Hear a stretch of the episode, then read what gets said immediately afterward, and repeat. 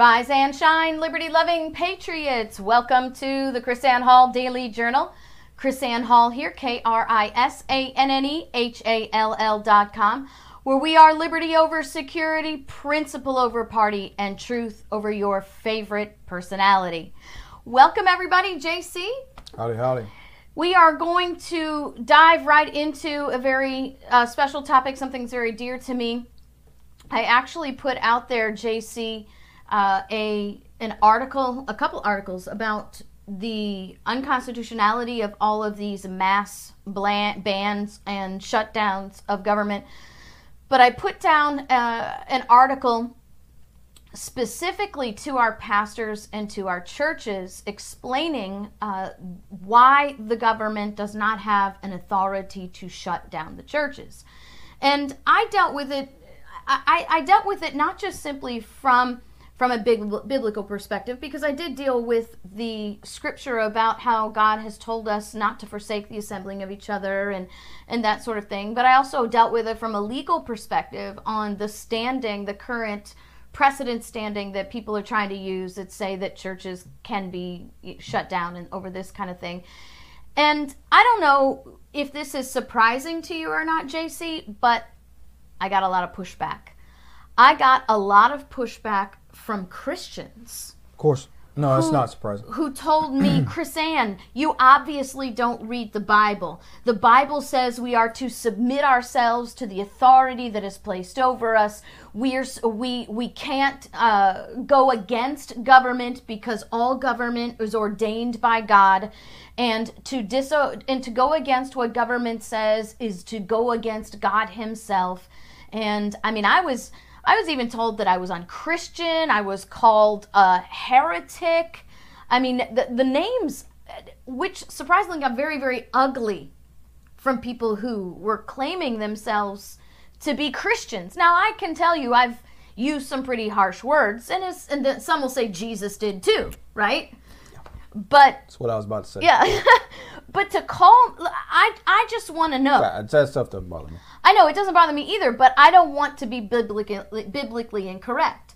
Now, mm. on top of the people calling me names, right? So the article went out. We had lots of people sharing this. We had lots of people trying to convince their pastors and speak to the members of their church and say, please, please defend the liberty and the rights that God has given us.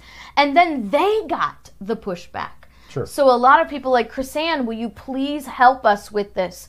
Will you please help us with this? And I said, I don't know any better person to help us with this than JC because well, you have this class on that. So yeah. I want you to help us. Teach us, JC, how to respond to these people shaking the Bible into in our faces. And I'll just humbly set out there, uh, misquoting and misapplying what the Bible actually says. Yeah. So some of what you said at at the beginning was true. It's just not. It's just not the fullness of what is said. You know, it's kind of like it kind of like be saying. You know, be kind of like saying. Uh, uh, you know, um, Red Riding Hood grandma tried to eat her. You know, and you leave it at that, right? Yeah. Because, okay, let's finish the story. What about the rest of the story? Yeah. So, when you said at first, I think you said, um, you know, they will say we're supposed to submit to the authority placed over us. Right. Yeah, that that's true. The Bible does say that. But then the Bible goes on to define what that authority is. And, right. And so, what is the meaning of authority? And the, and the framework right? which in that in, in which that authority exists. So, so they're the, drawing that from Romans 13. Thank you. That's what I was going to say. For the Bible scholars out there, we're, we're talking about by, uh, Romans 13. So Romans 13 is, you know, where people draw that from. And First Peter chapter 2, of course, um, is, a, is a parallel verse, uh, verses, chapter. Um, so in that scripture in Romans 13, if, if we just went you know, sort of Would the this literal. be JC? This one right here. Yeah, yeah. So if we okay. just went from the literal, I want to go sort of from the literal uh, syntax of the Greek. You know how how it would read. Uh, it, it says every soul to the authorities above him, l- let him be subject. Right. So in this word authority, exousia, uh, is just that. It's, it's, it's, so in general, authority. It's mm-hmm. translated as as um, authority, uh, power, liberty, mm-hmm. right, right. All this in mm-hmm. the King James is translated in those various ways. Um, ability, even uh, so. In all of those instances, you have really the same core concept of your power to do something, right? That's what we're talking about authority, power right. to do something. And as, as you said many times, how can you defend what you can't define? Right, exactly. Right. So then, when you uh, when you look at what we're supposed to be, so when when the people run and say, "Hey, defend defend our rights, defend our this," uh, and and you see the pastors giving pushback because you can't defend what you can't define. So if right. you ask them to defend something and they and they don't know what it means and they've taken just sort of a piece of the puzzle that they've been running on all this time. Oh, submit to the powers that be. He who resists the powers resist resist the God. Right. So what is what is that authority? Right. Well, it's it's delegated authority. Right. The scripture, and it says that in that scripture. Um, so even the following for is there is no power but of God. Right. right. So in other words, every in a theistic system, obviously the ultimate power is God. Mm-hmm. Okay, so there can't be a higher power than that. Right. And in a theistic system, therefore, the, the power must flow from the highest power, that is God. Therefore, every power, every power is inherently a delegated power. Right right? Just right. and and again because everything springs from God. Correct. I okay. mean every, every, the the any authority if there is an absolute authority in a in a system and we're dealing with a theistic system therefore there's an absolute authority it's by definition God, okay? So uh, then all authority has to be delegated authority. So right. just like just like in our in our system in the Constitution it's delegated authority, right? So right. Who, who is actually the authority at the top in our system? Well, it's us. Right. It's, it's we the people. Right. And remember the verse the verse literally says, uh, let every soul be every soul to the authorities above him. Uh-huh. Let him be subject. Right. Okay. Right. Th- that by the way, w- we're going to go further, but we shouldn't have to go any further. Okay, you can take yeah. actually yeah. just that piece of the verse. I'm gonna put that back up there so you see that. Just that piece of the verse, and none of those pastors should be disagreeing with you. Mm-hmm. They should be 100% agreeing with you because if if everyone is to be subject to the uh, authorities being above being above, uh-huh. right, being above him.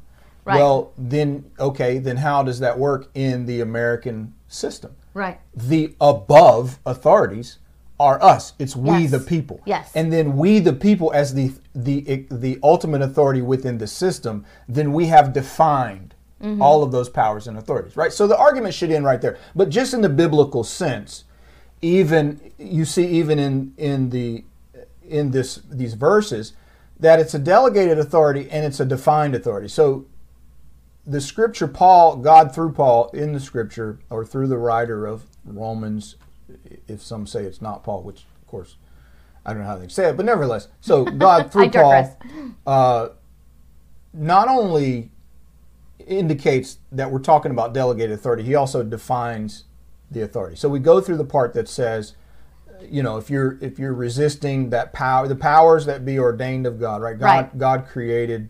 Uh, mm-hmm. in, in fact, let me let me stick with the literal, uh, the literal if we read the Greek literally, right?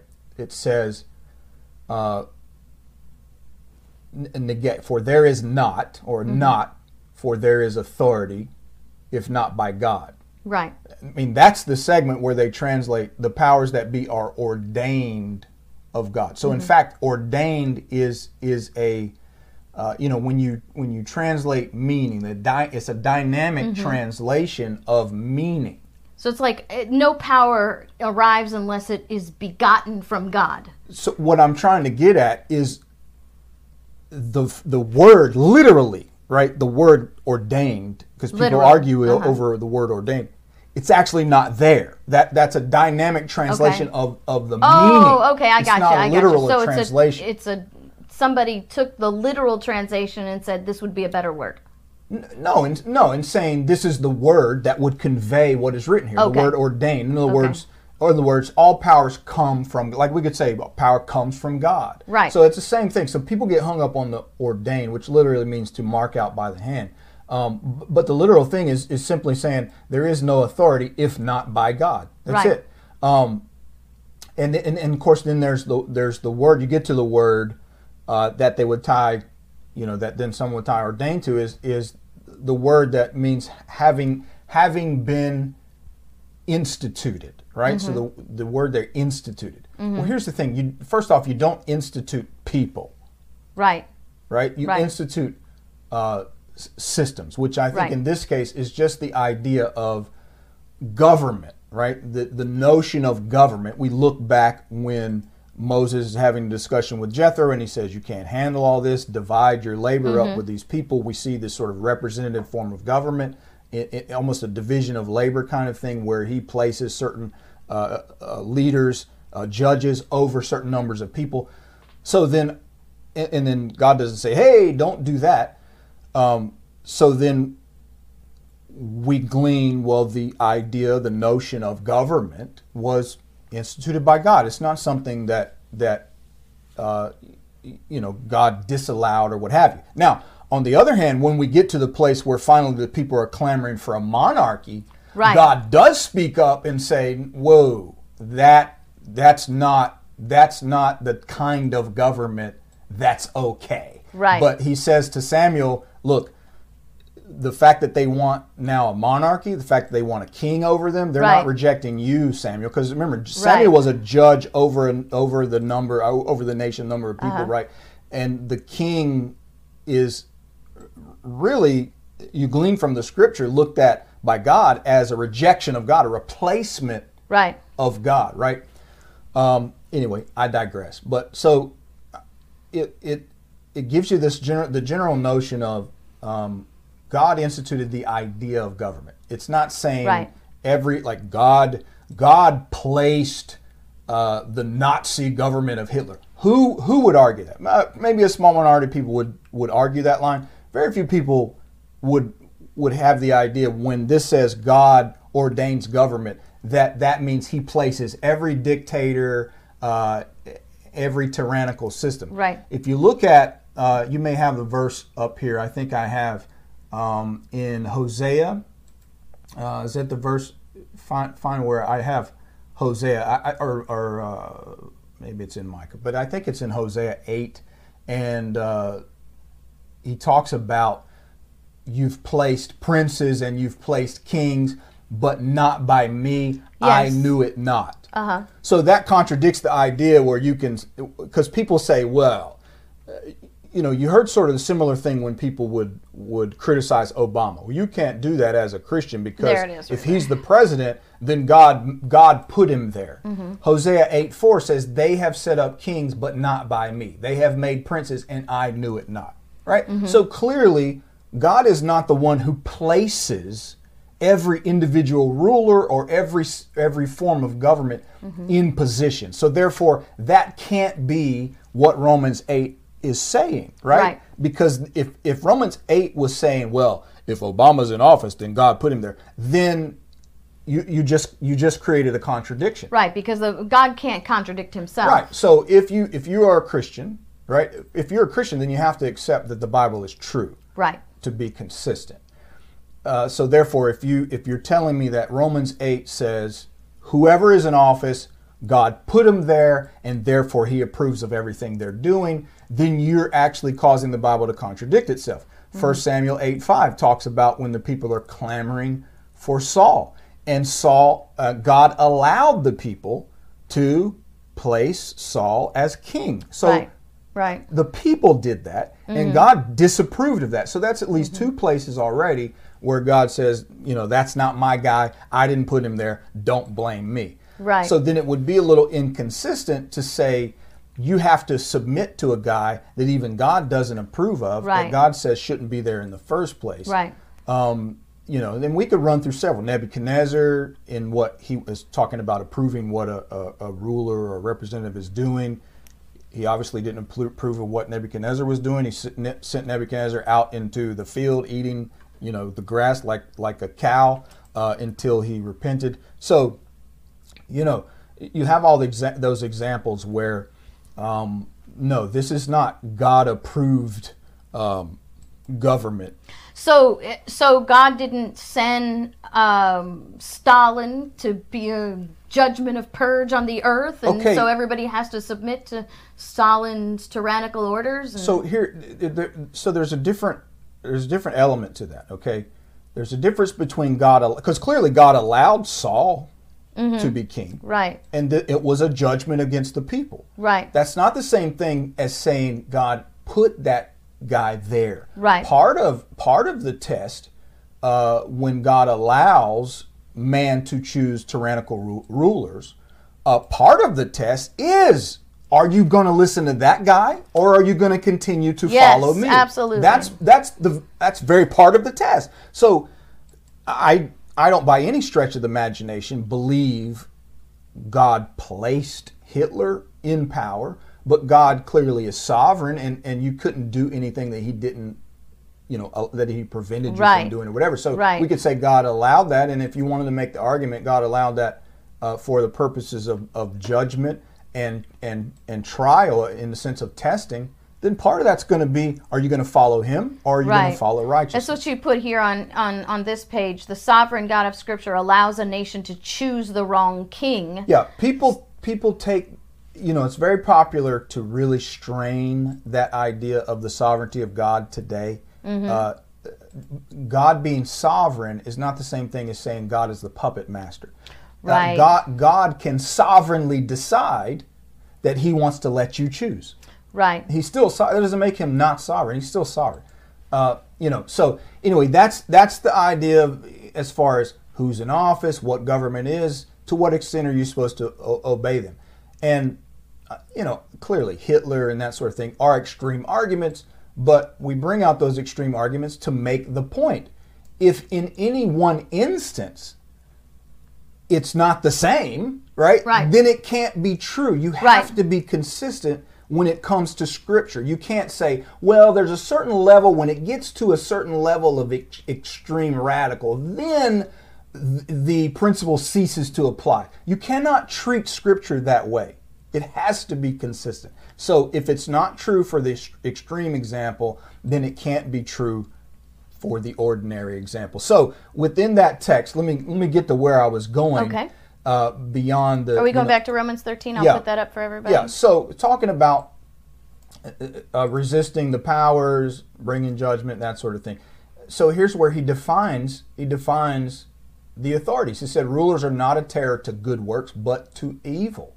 Right? Mm-hmm. Do that which is good, thou shalt have the praise of the same, for he is a minister of God to thee for good. Mm-hmm. So, when he says submit to authorities, what authorities are he is he talking about? Is right. God talking about? Is Paul writing about here? Well, he's talking about authorities that operate within the framework of what God defines their purpose to be, and that is a minister right. of good you you cannot take this scripture and then here is a leader and now he's an evil leader promoting evil dictating evil commanding evil and now you're going to say well we have to submit to him because he's in that office no god says the authorities that he's referring to are those authorities that punish evil and promote good not authorities that promote evil mm-hmm. and turn against the good so then that doesn't apply, right? Because if we read this as the people who are attacking you say we have to read it, then when Hitler says,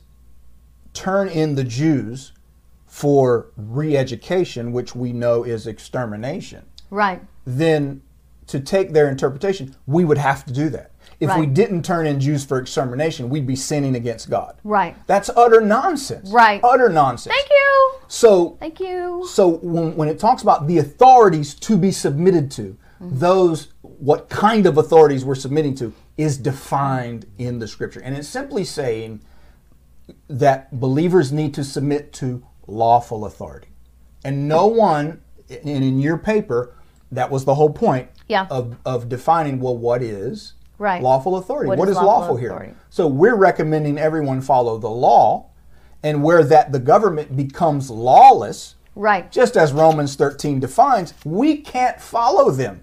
We cannot follow in lawlessness or submit to lawlessness. All right, JC. so we're not the one being lawless. And So, then, so and then far, we can give a lot of Yeah, examples. so so it. far what you've given us is scripture and people will say that that's subject to interpretation. So this is your It's right interpretation. I didn't. I didn't interpret anything. I read it. Do you have examples? I have examples. Okay, what is your first right? example? Because in in fact, uh, if again the folks that are criti- criticizing you, if we went with their interpretation, then we sh- then we should not be able to find anyone who resisted right.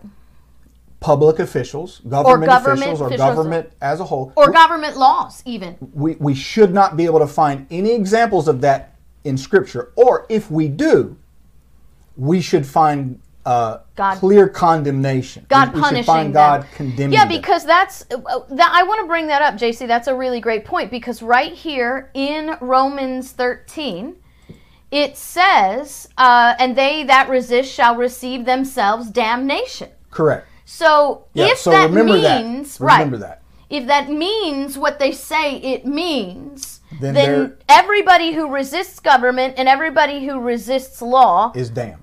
ought to receive damnation. Correct. Okay. So where do you want to start?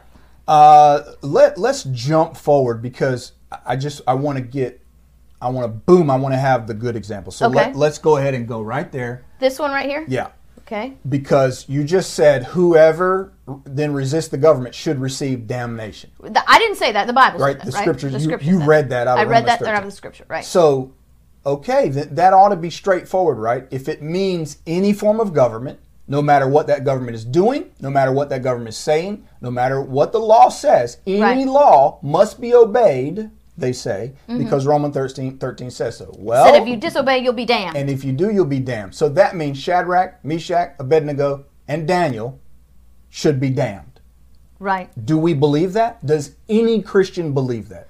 No, no Christian believes that. So we, you look at you look at uh, Daniel chapter one. We we meet uh, we meet there Daniel as the mentor, uh, essentially uh, discipling these young men. By the way, who are uh, who are government officials? Yes. Right. These are what they call wise men and counselors in the king's court. Tho- those are uh, governmental positions. If Mm-hmm. Right. you look later, we'll, we'll see what happens in this Right. um, or, or after this with these same young men. But these young men are being discipled by Daniel about standing for your convictions and whatnot. So uh, the king issues a decree, right? And we're talking about a monarchy. So if the king Right. says do something in, in, in a totalitarian, absolute monarchy, that's law. That's law. So when he says you're going to eat this, that's law. You're going to eat it. If you don't eat it, you're breaking the law. You're Right. you're you're rebelling against the king's command, and he is the ordained authority, right? Right. Uh, but that's exactly what they did. we no, we can't eat this. We're not going to eat this because you know God gave us our diet, and we're not going to defile ourselves with the king's meat. We Right. have to go with what God says. Right. So you know, long story short, come on, anybody who's been to Sunday school knows the story they they, they didn't do it, and they convinced the uh, captain of the eunuchs to. They said, you know, just let us eat. Let's go with God's diet, and you'll see. And of course, again, as I said, if you resist the powers, then you ought to see, receive damnation. That's not what happened. At the Right. end of this time, where they refused to follow the king's directive and went with what God told them to do, um, the Bible says they were they, they, they were shown to be wiser, uh, healthier, Healthier. How they look, Mm-hmm. they, they looked healthier than anybody else in the king's court. So that doesn't sound like God damning them. That sounds like uh, that sounds like God blessing them Right. for, Exactly. for their resistance. they were blessed with health. They were blessed with physical wis- uh, wisdom, Wisdom. and yeah. So and then the same thing. and they also got a promotion, they- didn't they? that's, That's true. They actually got a, a promotion. They got a job Yeah. promotion. So they were blessed politically. Are we going to the next? Yeah. So same same guys. Here's more. Here's even more direct, right? Mm-hmm. Because they could say, "Oh, well, that was just diet," because that's what people try to do. That's in the conversations yeah, I get, and they, they say, equivocate. "Well, I can understand if it's abortion and and you know that sort of thing, Mm-hmm. right?" They are they they have their little pet issues. Well, mm-hmm. this wasn't abortion. This it was wasn't murder. It wasn't. Yes. It was. It was food. Food. It was a diet. Food. Yeah. Right. So, So there's no there's no legitimacy in well, we have to raise this to another level. If it gets to the level of abortion and whatever other extreme Right. thing you can think of, or they're going to shut the church down, tell me I can't preach, or whatever. Okay, then then yeah, that. But you see the inconsistency. Right. Okay, there was no inconsistency in these young men. They didn't say, "Well, this is just food. It hasn't risen to the level of abortion, so I, Right. I can't resist when it's just food." Right. Because that's really not a, a biblical. That's issue. not a big deal. That's not a thing. Yeah. Right. But they did resist. They were healthier, did. they were wiser, and they got a promotion.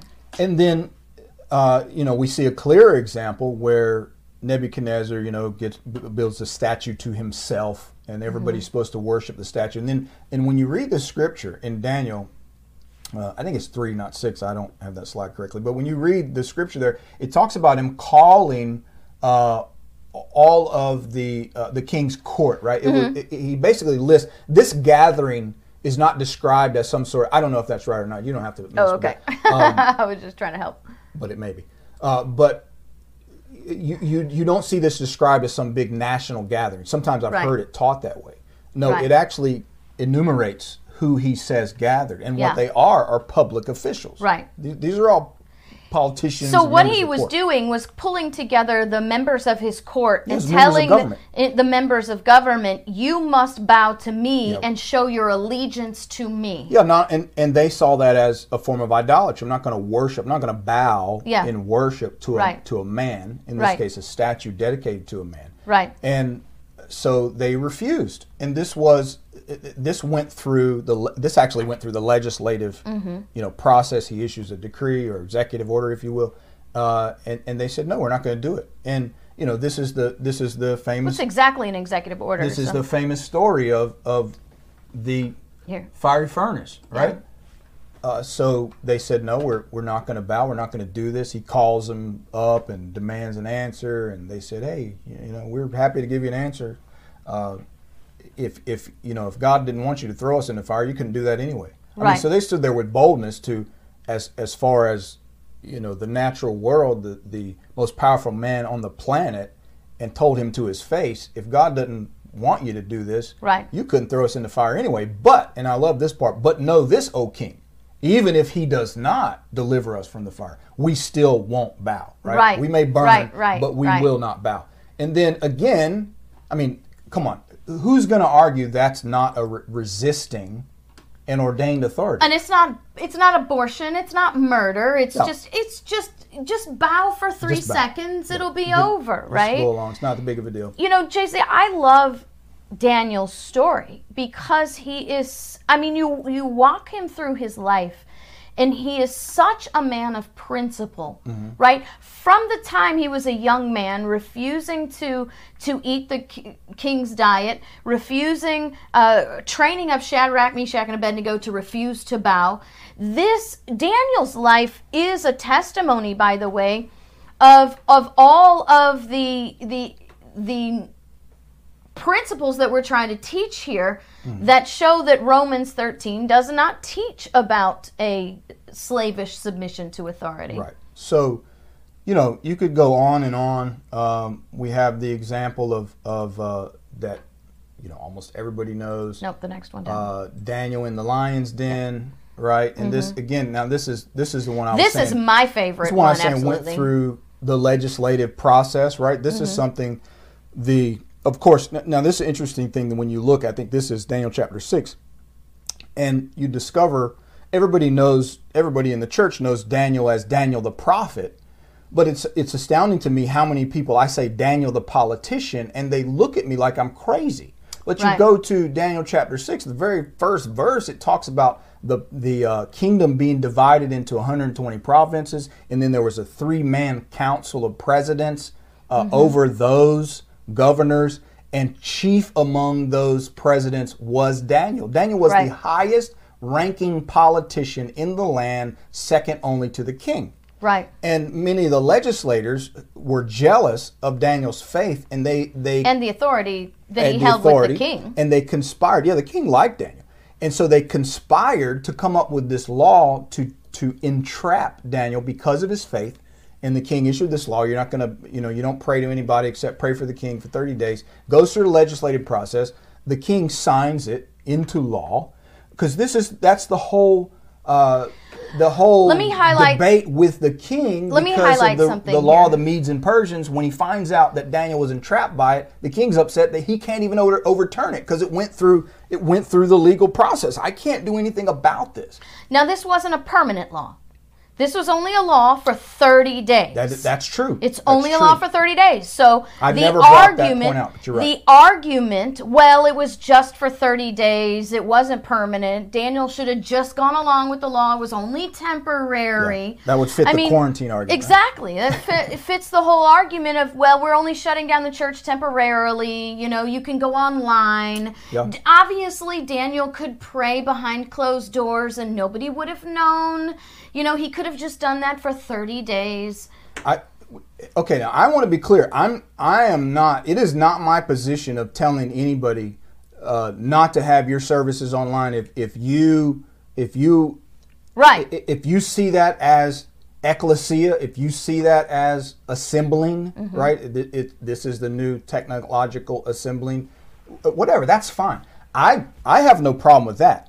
It's it's the other way around. What you telling me I can't do. I'm not telling you what. or the government forcing me to do that. So, uh, so that's I'm not uh, I'm not sort of anti-church online. Whatever. no, absolutely thing. not. Um, I'm not anybody else's pastor, but so the point is, I, I think you make a I think you make a valid point. So it's a temporary. This was a temporary order Right. in, in a similar fashion. And put this put this one back up there, JC, because the next point is the PowerPoint. PowerPoint. Yeah, there you go. The next thing I want to say is the scripture says, "Now when Daniel knew that the writing was signed, Yeah, no, it was he actually waited until it was Yeah. signed into this- law to make his public display." this was a triggered. I hate to use that word. Triggered protest, right? He so Yeah. he he acted in response. Because some people that. say, "Well, Daniel was just doing what he always did, and he got caught doing what he always he, did." he was doing what he always did, but he took this occasion. Uh, Mm-hmm. I mean, this this was, in a sense, his worship was also a form of political protest. Yes. Because as, as you point out, the scripture makes it very clear. Now, when Daniel knew that the writing was signed, it was okay. It's on. Let, Mm-hmm. yeah. Let's do it. Here we go. And and he prayed. So he made it known. And again, yeah. again, uh, you know, we know the story. He's thrown in the lion's den, and and uh, the king is freaking out and all that. And it's and it's funny when the king comes to check on him, and Daniel answers, as you see there on the screen. He says, "My God hath sent His angel and hath shut the lion's mouth, that they have not hurt me." And I think this is amazing what he said, what he reveals here. this that's why this is my favorite story for this this particular lesson this is my favorite one he gives the reason uh, why God shut the lion's mouth, and then what apparently the message God sent through his messenger, which is what angel means. Uh, he says, For as much as before him, that is before God, innocency was found in me. And remember, he's speaking to the king. And also before thee, O king, have I done no hurt. Now I think that's monumental. It is because monumental. we have to we have to agree uh, that this was this was a law, right? Right. As far as having gone through the legal process, this was a valid law from from that standpoint. and you can't even argue that it was just simply a decree from the king because No, it started in the legislature it was not. It was. it so, started in the legislature So in so from that sense, from the, from the natural, right, from the point of view of man, we would have to call this the law of the land. There's Right. no question. Right. But yet look at look at what God transmits to Daniel.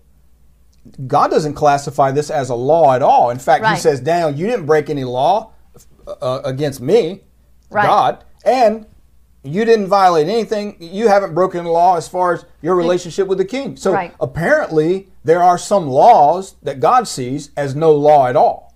right So while it was valid uh, from a legislative standpoint, Mm-hmm. it was not valid uh, in principle. right And so, therefore, you know, you get confirmation from God that this was a legitimate resistance to authority by Daniel. Because again, Right. go back, going back to, excuse me, going back to uh, what we saw in Romans 13 that you pointed out. You know, resist you resist the powers that be, and uh, you bring damnation upon Powerful. yourself. Well, Daniel resisted. Right. Daniel resisted the powers that be. Right. So, what is the only obvious conclusion there? The powers that be referred to in Romans 13 cannot be the same as what Daniel resisted. And we have to say, well, why is that? What differentiates that king against kings that Romans 13 would be referring to? And I think the answer is there in Romans 13, where it defines those powers. Here's Right. your purpose. Here's your function. You're a minister of God to the people for good. Right. So- you are not a terror. You Correct. are are are for good works. You're not for evil. So that which God commands, the principles that line up with the principles of God, ha- must be good, right? Right. And when we talk about natural law, okay, upon which our republic and the principles of our republic are founded, and you and I both believe that natural law flows from uh, the idea that we're created in the image of God, right? Right. So natural law and the principles of natural law are good. Right. So to go against those principles Mm-hmm. would would be stepping outside of your function as a as exousia Right. uh, in that you're not authorized to do this. You're not authorized by God in principle, nor are you authorized as a delegated authority receiving your power from the people to do what you're doing. Right. So you have a you have double instances of reasons why the authorities cannot and should not be followed according to Romans 13. And that's clearly what differentiates uh, that exousia, the so-called higher powers of delegated authority in Daniel chapter number 6, uh, and what we find here. Right. So Right. that's the whole point. If you if you don't understand that as a pastor, if you don't understand that as a believer, you're not going to be able, you're not going to be able to defend your faith. You're not going to be able to defend your liberty, and you're not going to be able to stand consistently according to the Word of God. You're you're going to be all over the map, having to make your own determination of well. Has it reached the level of intensity? Has it reached this, you know, this very uh, limited area where which we allow ourselves uh, uh, to to resist. So you- you're going to be completely inconsistent, and I think that's what we see with people talking about. So so when we when we run into you know folks uh, that have been resistors, let's say, right? If we're consistent, then we would have. If we're consistent by what those the crit- critics are saying, Those who were Romans, condemning me, Romans right. 13 means you you got to submit to the law, and if you don't, then you're evil, you're a heretic. So then every person you see on this screen right now would have to be considered an her- an, a heretic. So name them for the people who are just listening. An evildoer, right? Martin Luther King Jr., George Washington, Harriet Tubman, uh, Dietrich Bonhoeffer, Rosa Parks, uh, all these the dissidents in China and Asia, these Mm-hmm. Chinese pastors, right? Because if it's the you're in China, and this is where the exceptions are made. This is where the inconsistency comes in. Mm-hmm. Right. Okay?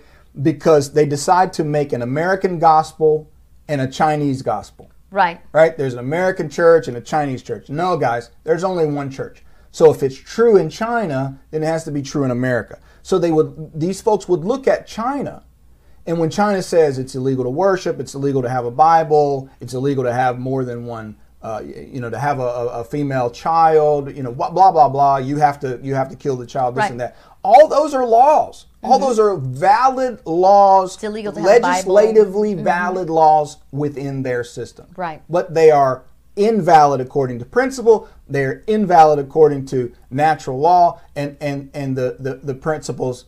Uh, of, of the of the scripture. Of natural rights. So how then how then can we be consistent? And by the way, on uh, conversely, that would make uh, dictators like Hitler, like Fidel Castro, uh, Pol Pot, uh, Mussolini, Mussolini, yeah. Stalin, Mao. Th- that would make all these guys, yeah.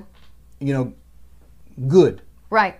These are the good guys. Because they were picked by God. right? Because the powers that be ordained of God, and you know we are not supposed to go against the law. Every one of these people made laws, and by the way, And then murdered people for not obeying their yeah, laws. let, let me remind they damned them. Let me remind the audience: Hitler did not conquer Germany. Hitler was appointed Mm-hmm. through a valid political process. Right. Okay, he was appointed as chancellor. Uh, so you can't say, well, if it, you know, some. I mean, you try to make some argument. Well, the guy's a tyrant who took over the country. Um, no, these these guys were many of them Right. were elected or appointed by the people or you know some faction or whatever. Obviously, you know somebody like Castro overthrew the government took place. But then what about they set up the government and then all the everything after that they were laws made within their system. So if, you're going to make that argument, then you have to you have to then go back to some point at a particular point of some country's history and say this is where it became illegitimate. So if you resist it after this point in time, then you're okay. If you resist before that point in time, so then it becomes completely arbitrary and inconsistent. So I believe if you interpret the scripture consistently in what what we just showed you from the scripture, Right. and and with the examples, and here the here's the thing: it's not a matter of oh JC took took Romans 13 and then he made it say what he what he wants. No, I said this is this is what it what it this is what I believe it says, what I believe it shows, and then I showed you examples that would be consistent with what I said. Right. Those examples that we give from the scripture are inconsistent with this notion of well you can't go against the law if it's a law you got to you have to do it. You, you've just destroyed the scripture.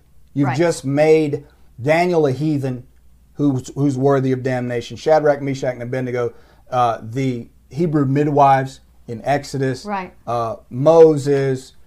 I mean, we could we could go on and on and on. Not to Can mention we- not to mention all the martyrs, uh, you know, throughout church history, the apostles in Acts chapter five. I want to talk about that because that's important to me as well. We have a few minutes. Can do you mind yeah, just yeah, dipping no into problem. that? All right. I don't want to. I don't mean I don't want to. You know, you want to belabor it, fire but it's fire hose everybody. But I hope you guys, I hope you're following this. And I understand not everybody is a Christian listening to us, but you know, I, I think I think you're right. This needed to be answered. Yeah. Um, because, you know, well, it ought to be obvious now. But you know, so what what we're I believe what we're arguing is consistency. Right. Okay, uh, if you start name calling, you're a heretic, this and that. Uh, that's great, whatever. But you haven't proven anything. Take the scripture. If, if you're if you're Mr. Authority and you know what you know, we're wrong and you're right because of the Bible, then bring your Bible. Bring the verses. Show us. I just showed you the scripture. I showed you Romans 13, and then I showed you the rest of the Bible uh, that that relates to those principles, and showed you how within my interpretation, as you say, it lines up. In your interpretation, those those who are criticizing and saying we have to slavishly submit no matter whatever the government says, your interpretation makes the Bible inconsistent. You're doing damage to the scripture. Well, what's interesting, JC, is it's not only Christians that that go on the attack either. There are a lot of non-Christians who know the Bible, or at least know what you know these kinds of biblical arguments, and they'll be non-believers and say, "Well, doesn't your Bible say this? And doesn't your Bible say that?" And you need to be able, to, as you know, whenever you have a position, a principled position, you have to be in a place where you can defend that position, where you can, you know, it's the whole whole principle of apologetics.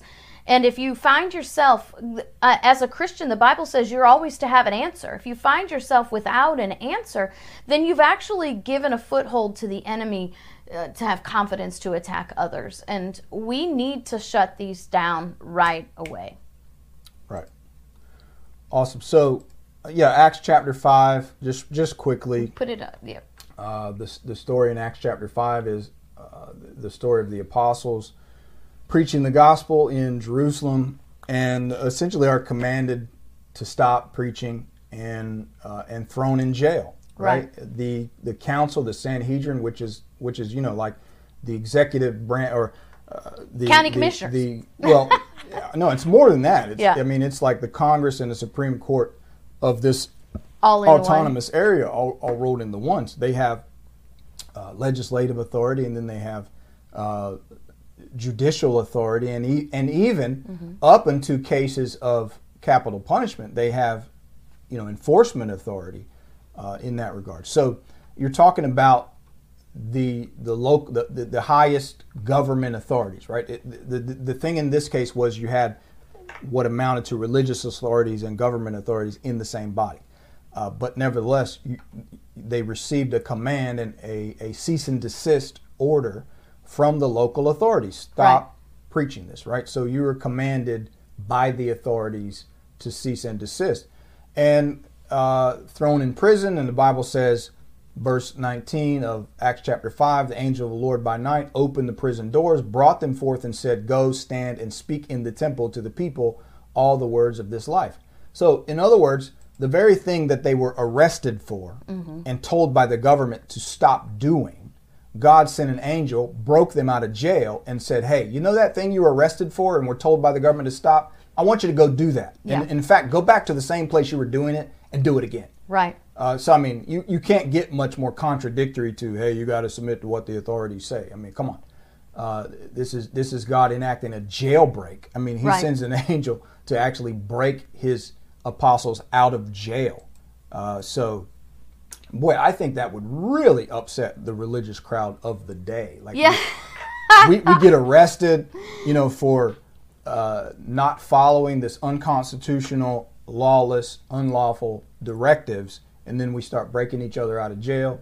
Uh, yeah, that would really set them off. But we have precedent. Acts Yes. chapter 5, Yes. verse 19. We have precedent for jailbreaks, even.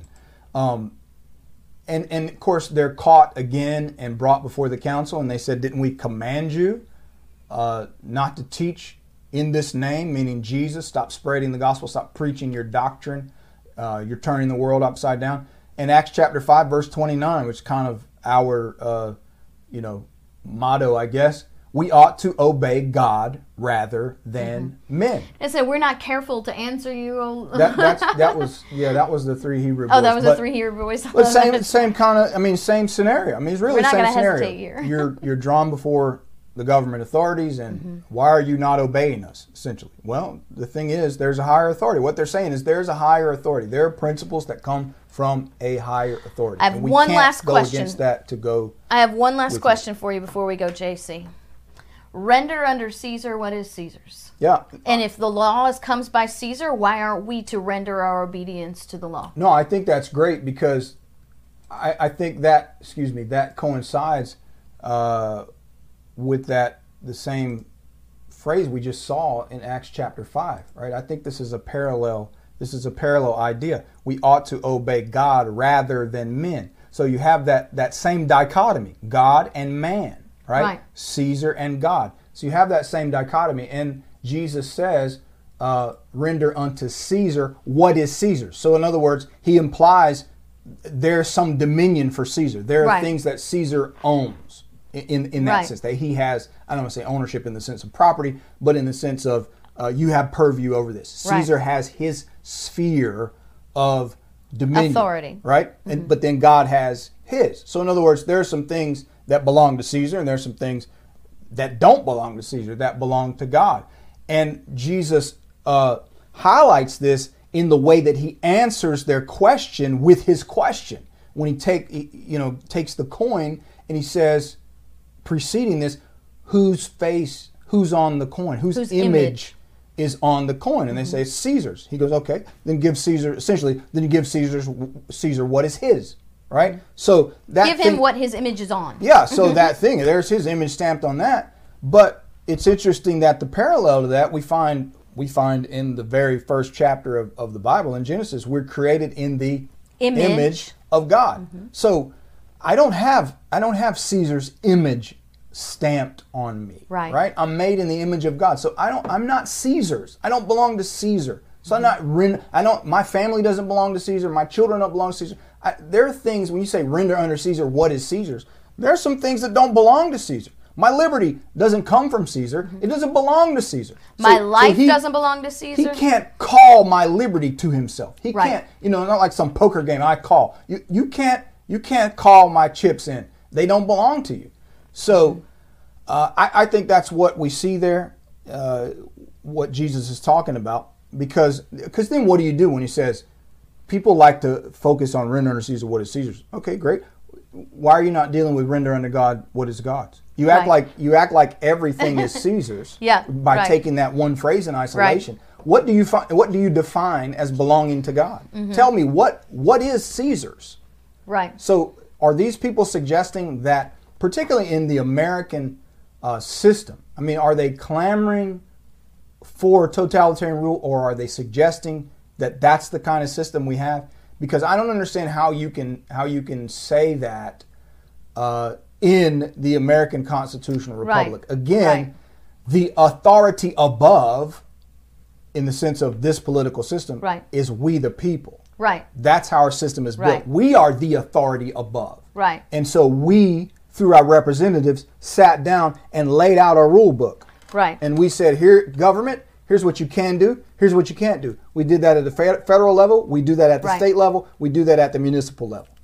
And so the things that you pointed out in your article was Right. okay, here's where when we laid it when we the authorities laid out the framework for our representatives we didn't give them permission to do this. At the state level, most of the states don't give them permission to do this, Mm-hmm. right? So, uh, and again, going back to Romans 13, don't be lawless, all right? Well, if you're you're going to apply that to government, the government, right, what we call government, our representatives, representatives of the authority of the people, uh, they they are also people, Right. right? So, are they? Do I'm they always not? trying to point that out. Do they not have to submit? Does that not apply to them? Yeah. Are they? If we're told not to be lawless, then then can they be lawless? And then when they are being lawless, which is when you have the rule of law, right? That is the core uh, core characteristic of a republic, which Right. we are, is a is the rule of law. So we have the rule of law, the Constitution, our founding documents, that lay out the, the strictures of how they're supposed to operate. So then when you step outside of your allowances from your authority, and we are their authority, Right. then you are being lawless. We're not Right. being lawless. We we didn't change what we wrote in the Constitution. It's still Right. the same. We're not lawless. Right. So when we say we the authorities say follow what we wrote, Right. we're being lawless? No, no. The ones who are not following what we wrote, they're the ones being lawless. And that's what Romans 13 is all about. Right. Exactly. Exactly. I I just I I wanted you to come on and teach this because I've gotten so much so many people contacting me about the question how do we give this answer because like you said we don't teach this in the churches anymore right Right. we don't teach these truths in the churches we don't teach biblical which is shocking ought to be shocking not accepted it ought to be shocking that we don't teach these biblical truths. As a matter of fact, I think it's easy to just trace this all back to the uh, understanding of uh, the 501c3, which has absolutely and completely neutered our churches and neutered our pastors. Our pastors are more afraid of losing their tax credit than they are losing than than teaching biblical principles. We have many American pastors who are more afraid of losing the tithe by ticking somebody off in the pulpit that they won't actually speak truth about you know what it is that we're we are supposed to do and not supposed to do. And the thing that i love about this class uh, jc is that our, this class not only shows what we're supposed to do but actually gives us a, a commandment that god will reward us when we stand against lawless government. I want to mention to people if i can grab that from you for just one second that if you enjoyed this class you can get this you can get this at um, there we go at krisannehall.com you this is actually the believer's duty to stand a biblical lesson that you can digital download. Download right to your computer and then share it with people all uh, all over. I mean you why don't how wouldn't how cool would it be jc to have somebody who has a sunday school class to use this class as their sunday school class? Yeah. to teach and i mean i think you could even teach children because these are these are biblical stories of of that that you teach in why didn't that work these are stories that you actually teach in in in uh, Sunday school and and that sort of thing. Yeah, and there's there's a bit more, obviously a bit more on that than what we what we shared Mm-hmm. today. But you know, all this stuff that we talked about is on there. Um, I, I'd like to go through and hit a couple of questions. I know right. There's people having their own conversation about eschatology. I, I don't argue eschatology. It's you know I don't that that doesn't make any sense to me. I'll I'll give um, here, here's my thing just for you just for you guys. And I know it's it's so fun to argue eschatology into you know the two witnesses and the return of Christ and the rapture whatever. Uh, here here's what I used to tell our church when they would get distracted arguing with people about um, eschatology. We we all agree that Jesus is coming back, right? They all, they, everybody likes to argue about the timing and when, whatever. What we all agree upon is Jesus is coming back. And what is the answer to that? Be ready. Be ready. That's it. So, to me, that's eschatology And, well, there's, in there's two answers. You know Jesus is coming. The two answers are one, number one, be ready, and number two, work until he comes. Right. And, and Right? I and I do understand that what people's point, you know, and I, again, I'm not going to get off into the weeds, but if you look at es- eschatology, just what you just said, if you look at eschatology in such a way that makes you stick your head in the sand and Mm-hmm. withdraw from what God has given you a mission to do, then I think you have a problem. But Right. to me, it's not worth arguing over all that sort of stuff. You know, he's coming back. We agree on that. The timing, whatever. Be ready. Mm-hmm. Right. It- you know, as simple as that. Um, but you know, it, it's just endlessly fascinating and and and fun to discuss. Um, but I think sometimes it can really veer off into absolute distraction and waste of time and resources. Um, not that you shouldn't study. You should. You should Yeah, study. absolutely I mean, you get a study, but blessing. the- You- when you- you've got you, all you have a literal blessing for Yeah. for studying Revelation. Not, that's not what I'm saying. What I'm saying is arguing with fellow believers and that sort of thing. My goodness, that's different. we should be arguing the righteous, Yeah. the righteousness to resist. I but I saw we do all this other stuff. I saw a there was a question about uh, Nero. I saw pop up. I thought it was a, a really uh, really good question. Um, Joe, I don't know if Joe is you still out there, but what do you say to someone who says Nero was the emperor when Paul wrote Romans 13 and he was one of the most depraved uh, leaders ever? I, I think that's a great point, and what we've sh- what we've shown, um, and you look at you look at the life of Paul, for instance, he he engaged in resistance Right. to local authority. Remember, Paul Paul's preaching. They're trying to stop him from preaching. Right. You know, the people are trying to stone him. He has to be let down, you know, in a basket over the city walls. I mean, Paul was a guy who I'm I'm not going to stop. And righteous resistance to civil authority. Right, and then sometimes you know that takes di- there are different that manifests in different ways. Mm-hmm. Okay, because you look at Paul. Sometimes you resist in the sen- and, and mostly what I talk about is non-compliance. When I'm talking about resistance, I'm talking about non-compliance. I'm not talking about running around, you know, shooting, you know, shooting officials and you know that sort of thing. That's not what that's not what I'm talking about. I'm talking about non-compliance. So you look at Paul, um, just like the three Hebrew boys, they refused to comply up up to the point of capital punishment. Right. I mean, they were they were saying, "Okay, you arrest us, put us to death. We're still not going to bow." We- Right, they- exactly. They, knew they knew Mm-hmm. the consequences of non-compliance. They knew that the punishment for that thing was capital punishment. Right. But they said, "We're still not going to do it." Um, so you know, so that's the thing. It, it's not a matter of uh, we're not talking about rebellion in the sense of uh, you know running around taking people out. Now, self-defense and defense of your family and that sort of thing. That that's another topic now because I do believe in that, right? Uh, but that's a little that's a little off topic. We'd have to do a whole nother show. But we're mainly talking about Maybe we should do that show on the pacifist Yeah, sure. Jesus someday. but I but I but so I would say even in the in the context of you know one of the most wicked rulers, you, you didn't have you didn't have Christians complying with every dictate, Right. You know because they were Well. I mean, to, you can't go throughout history without finding Christians, you know, in the Colosseums Correct. and Exactly. and even in So- our own history, Mary Dyer being hung for not you know rebuking her faith. You've got Obadiah Holmes in the in the in the Separatist Baptist. I mean, seriously, even on our American soil, we have Christians uh, disobeying laws, refusing to comply with laws, so that they could actually fulfill the requirements of their own conscience. Yeah, you know, here's this is this is the one the one part I love.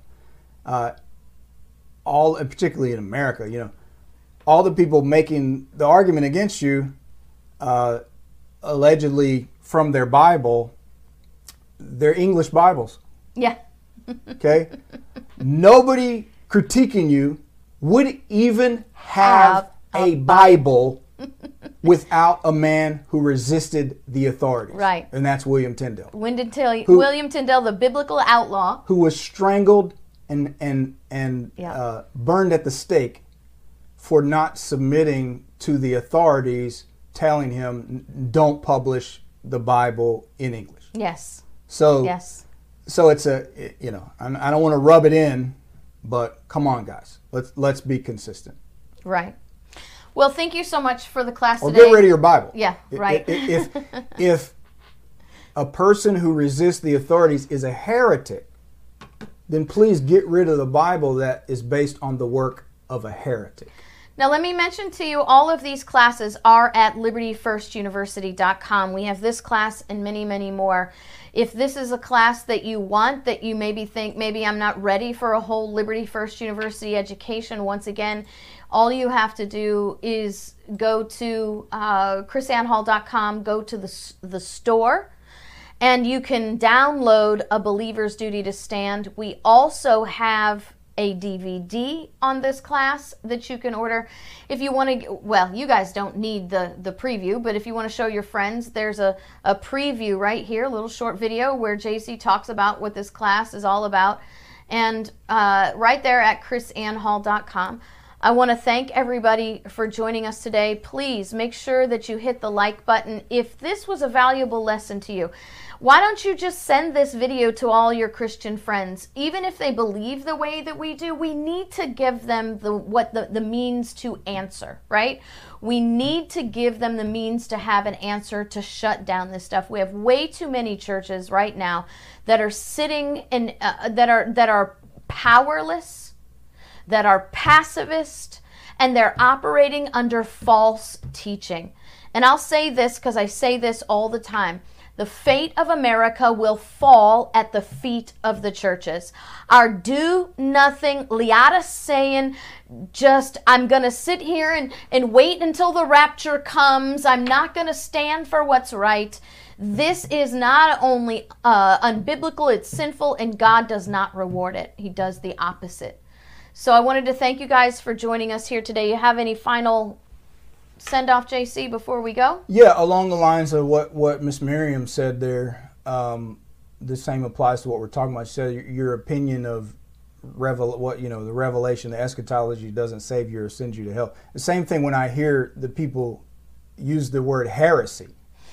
You've already indicated your your biblical ignorance because Right. that's not what you know. The acceptance of resistance to tyrannical authority or the rejection of resistance to tyrannical authority, neither of those positions will make you a heretic. That's not what heresy is. Right. So already you have a person who doesn't understand biblical terminology. Uh, You know, to, to so Mm-hmm. Telling me that I'm a heretic for telling people Yeah. to resist that- civil that's authority. Not, that's not that's not the biblical definition of heresy. So you're already dealing with an ignorant person. I don't spend too much time talking with people like that. Right. I, something else just dropped Their- in my spirit really quickly because I'm we're out of time. I have to go be on Frank's show today. I'm very excited about that. Frank and I are going to really really stir the pot tonight.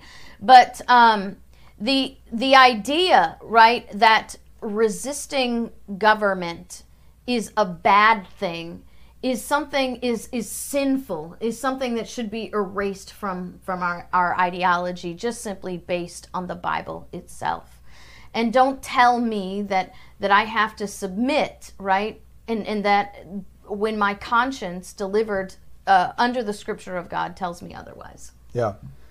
And if you ever want to talk about eschatology, I only do that in private. I, I don't. I don't think those uh, Yeah. discussions are productive uh, in public. All right. Well, thank you so much, guys, for joining us. Uh, we will see you tomorrow. Another great show tomorrow. JC's on uh, school is not is meeting electronically now, so he'll right. be with us on Tuesdays.